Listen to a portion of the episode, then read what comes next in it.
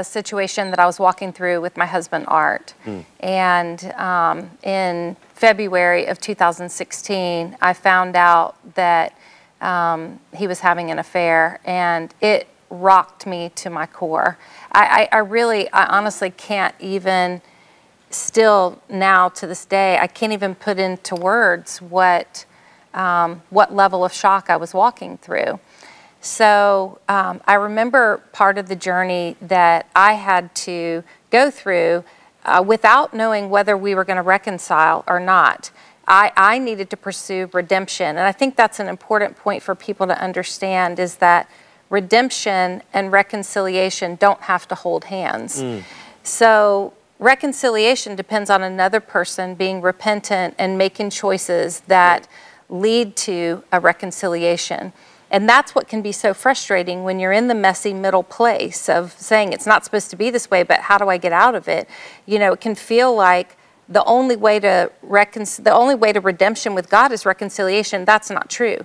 You can have absolute redemption with mm. God. You can pursue redemption with God even if the reconciliation never happens. That's one choice away. That's just saying, God, you are a redeemer and I need right. you to, to redeem me in the middle of this. And so um, I remember I was pursuing that redemption with God. And part of that was to write an impact letter to forgive my husband for what had happened. And um, with forgiveness, it's hard because there's layers to forgiveness. As Christians, we know we're supposed to forgive. Yep. But uh, for me, I could forgive the facts of what happened. That was the easier part of forgiveness. What was harder is forgiving the impact that all of that had on me. Sure. I never struggled with anxiety. And now all of a sudden I'm in a situation that I am more anxious than ever before. So I was writing this impact letter, and I remember I wrote down, um, I haven't just been broken into pieces, I have been shattered. And you know, when when brokenness happens, there's a wonderful Christian picture that we have in our brain of like picking up the broken pieces, gluing them back together, and God's light can shine through that brokenness and yay, you know, sing a praise song and right, cue, right, right. cue the the like ticker tape parade, sure, right? Sure, sure, But that wasn't my story. Mm. I looked around and I didn't see broken pieces to glue back together. I saw nothing but dust. I was that shattered. Jeez. So I'm writing this letter and all of a sudden, I remembered Genesis in Genesis 2 that God, of all the ingredients in the world, He had access to everything. He chose dust to use to make His favorite creation, mankind. And so he picks up the dust and he breathes into it. And so the letter, the impact letter took a dramatic turn. And instead of me ending with how shattered I was, I ended with saying, dust doesn't signify an end. With God, wow. dust is often what must be present for a brand new to begin. Wow. And I remember those are the kind of moments that I had and that's what's recorded in this book. It's it's Beautiful. it's the depth of pain, but sure. also the magnitude of the presence of God to literally take my pen and write a redemptive message and to hmm. show me how to pursue redemption and, and a redeeming quality in the midst of a story that was so brutally difficult. Wow. So talk to me, you know, you, you find out, you discover, and you've been with your husband for how long? A long time. I mean, I've been with him longer than I was without him. So, like my whole adult life. Right. And so this this is revealed and and you're feeling things you've never felt before. Yeah. Even though you're prepared, doesn't take away the emotion. That's right. And the preparation helped me have that initial response of this isn't who you are. Um, but then uh, I I, I crawled in my bed and and wept like I've never wept before. Wow. And I I felt as if the world was caving in on me. I mean, not just mm. not just my circumstances, but I really felt like my future. It, you know, sometimes we feel like the world is caving in on us because the present circumstance is pressing really hard. But we know in a week, a month, a year, it's going to be better, right? Yep. This this was not that. This was my entire future. I, I felt like in that moment I was going to lose my, my marriage. I was going to lose the legacy that Art and I had built with my kids. Um, I, I had so much emotional turmoil that I remember I went to my counselor, and my counselor had just read this book. And um, he said to me, Lysa, your body is going to keep the score. You've got to learn how to process this emotion. Wow. Um, and if you don't, it, it's going to harm you physically as well as emotionally. Um, and I wanted to, I just didn't know how. I was hurting so deeply. And I kept telling my friends, I feel like my body inside, my insides are just twisted up in a knot. And, um, and little did I know that that's exactly what was physically happening on an emotional sense, but also on a physical sense too. Because a couple of months into this journey, um, I woke up one morning, I stepped out of bed. I was in so much physical pain, I couldn't process what was happening to me. I collapsed beside my bed. My family rushed me to the hospital, and I was in excruciating pain. So they admitted me to the hospital because of the pain, and they started running tests, and they couldn't figure out what was wrong with me. And I laid in that hospital bed Monday, Tuesday, Wednesday, Thursday, Friday morning in more pain than, than what I could even express. And I remember the doctors kept saying, We can't figure it out. And I kept saying, I know something's terribly wrong with me. Hmm. And then Friday morning, a surgeon came in to the room and he said, Lysa, I ran one last test and we finally figured out what's happened. The right side of your colon has ripped away from the abdominal wall. It is wrapped around the left side and it's cut the blood flow off inside of you, and we've got to rush you into emergency surgery. Jeez. And he said, And by the way, I know you've been praying for God to take away that pain, but I thank God that He didn't answer that prayer because had He taken away the pain, we would have sent you home and your colon would have ruptured and you would, you would have died. And I remember as they were wheeling me back into surgery, I was having all kinds of chaotic thoughts about my situation. But the one thing that brought me so much peace is God was not a far removed God in my physical pain. Hmm. I believe it probably took every bit of holy restraint for God not to answer my prayer Wow. because he loved me that much. Because God loves us too much to answer our prayers at any other time than the right time and in any other way than the right way. And that's true in a physical sense, but it's also true in an emotional sense too. Yeah. So God taught me a lot about pain in this season. So, so here, here you go. You face this emotional pain and this physical pain. Do, do you ever go to a dark place mentally? All the, all the scriptures, you know, I, I ask you that with, with a lot of respect. You've written how many books? You're a New York Times bestseller, uh, millions of people being ministered to through Proverbs 31. I mean, from a distance, from the outside, you are, you've got it all together. I've been to your home. Your home is immaculate. It, it, it, you know, it's Not today, but yeah, but but there's no food there because of the whole fasting thing. But but I but I enjoy going there. But um. But but did, did you ever go to a dark place? of course I did. Of course. Talk to me about that because I, I need to know. It will it will help me personally just knowing that you also because I think some people look at someone like you with so much success, so much going for you, and talk to me. What does that look like for you? Um, to me, it was God's promises seemed doubtful, His lack of intervention hurtful, and His timing questionable. Wow. And the, those were the moments where I was like, you know, God, I feel like somehow I have fallen through the cracks of your good plan. Mm. And I think a lot of people feel that way. Absolutely. I, I think I think it's hard. I think those three things, you know, when his promises seem to apply to everyone else around you, you know, when they're walking in the blessing of a promise, mm. And you're just in the process of a promise, Right. it feels unfair. Right. And when his timing is so difficult, you know, 2016 was a year of extreme highs and extreme lows.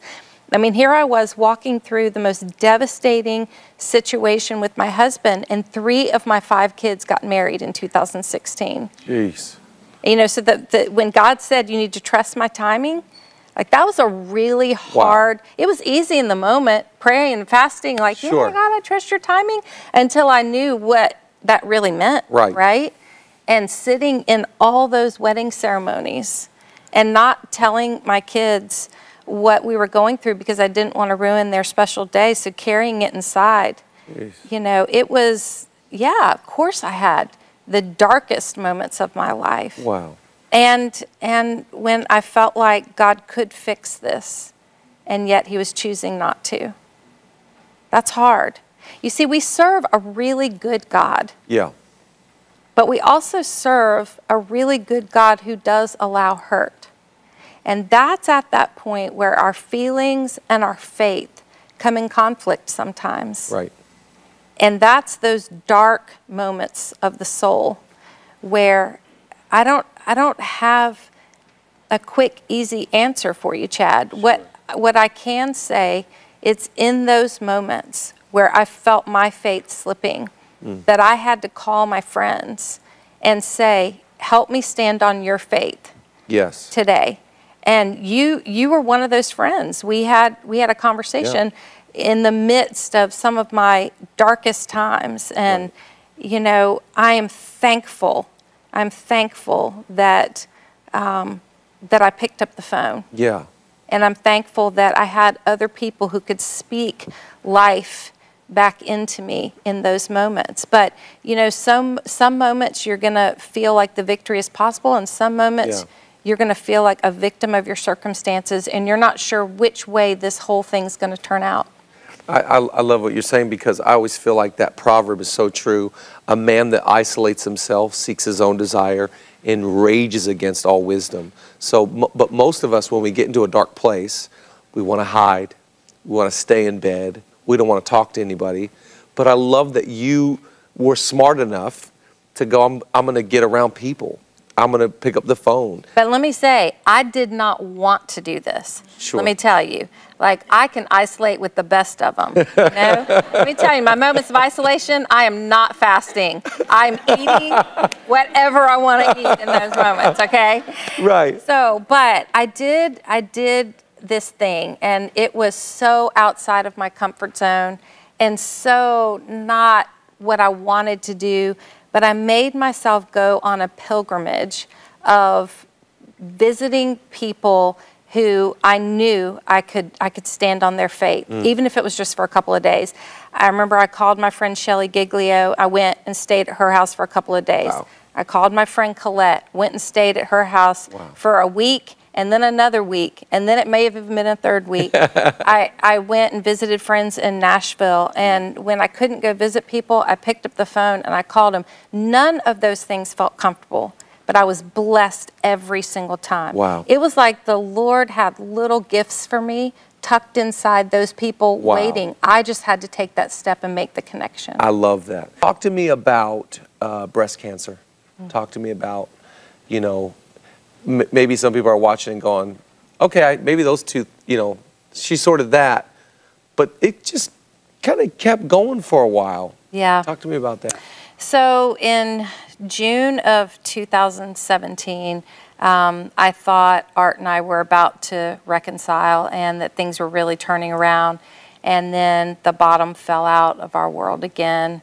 Um, and some things cycled back into his life that um, I remember I wrote a blog finally telling the world what we were walking through because at that point it was either going to be shared with the rumor mill or I was going to get in front of it and Right. share it with truth. And so um, I was devastated to write that I'd said to my husband, I can love you and I can forgive you, but I will not share you. And um, so that was in June. And um, at that point, I decided to take a sabbatical. So um, I spent a good long season of quiet and, um, and trying to get my bearings once again from just my world being turned upside down again. And so I made a bunch of appointments. um, because I don't sit still really well. Right. And so um, I just wanted to go through all the appointments you're supposed to do that I never have time to do when I'm in busy Right. ministry life and everything. So one of those was to go get a mammogram. And it wasn't time for me to get a mammogram, but, um, and I'd had so many clear tests that I didn't really feel like it was necessary, but I thought it's on the list. I should just check it off, and that way I won't have to go next year. Right. And um, little did I know that I would get a call back and um, for another appointment, and then I would get another call back, and then they um, requested a biopsy, and then there was a day that I sat in a very pink office in a pink chair and watched the doctors attach the word cancer to my life, and I was diagnosed with breast cancer, and um, in kind of a crazy way. Um, Art was determined he was going to walk through this with me. And um, so he was sitting right there. And I remember I pulled up a, a chair that was empty. So it was Art, myself, and the doctor. And I pulled up one more chair um, because I thought, I'm not doing this without you, Jesus. And so I just had to see that he was there too. Wow. And then we got in the car and I thought, what do you do after you get the news you have breast cancer? Like, how do you how do you do this? And I remember telling the Lord, like, this is too much. There's a lot of people praying for me, and they're going to be really mad that this is part of this story now too. Like, I'm going to go home and write in my book about me now having breast cancer. You know. And God, they're going to be mad at you. They're going to be so mad at you. Um, but, you know, again, I mean, Wow. God didn't do this to me. He didn't. This isn't the way that He designed the world to Wow. be. People are not supposed to get cancer or their husband have an affair. I mean, this isn't what He designed this world to be. Sin did that to this world. Mm. Sin broke God's original design. Wow. And so, in between the first two chapters of Genesis and the last two chapters of Revelation, that's God's love letter to us to say, I understand. Mm. God sees you, my friend. Mm. He sees you. He knows exactly what you're facing. That's right. He knows the depth of hurt and pain that you're walking through. As a matter of fact, some of my favorite verses are in Mark chapter 14. There are no words of Jesus I relate to more than when he's in the Garden of Gethsemane and he cries out to his Father, My soul is overwhelmed with sorrow to the point of death. God, everything is possible for you. Take this from me. That's what Jesus says to his Father. And so he knows. He knows what it feels like to be walking through something that, that you feel like this is going to kill me. Mm. God changed the plan. I don't want this to be my story. And maybe you're there right now, my friend. I understand, but even more importantly, Jesus understands. And then Jesus turns it around by uttering these nine earth shaking, hell shattering, demon quaking words of trusting God. And he says, Yet, not what I will, but what you will. Mm. And that's the place I had to get to in this whole journey. I had to say, God, I guess if I knew what you know, maybe I could be brave enough to choose what you've chosen. Wow. But since I don't know what you know, hmm. I better stay real close to you Yes. so that you can reveal good to me that you've promised. You've promised good will come. Beautiful. And I don't see it, and I don't like the way it looks right now. Right. But somehow in the heavenly realms, hmm. you are shifting and arranging a good that I would choose if only I could have been brave enough to do it. Wow. Beautiful.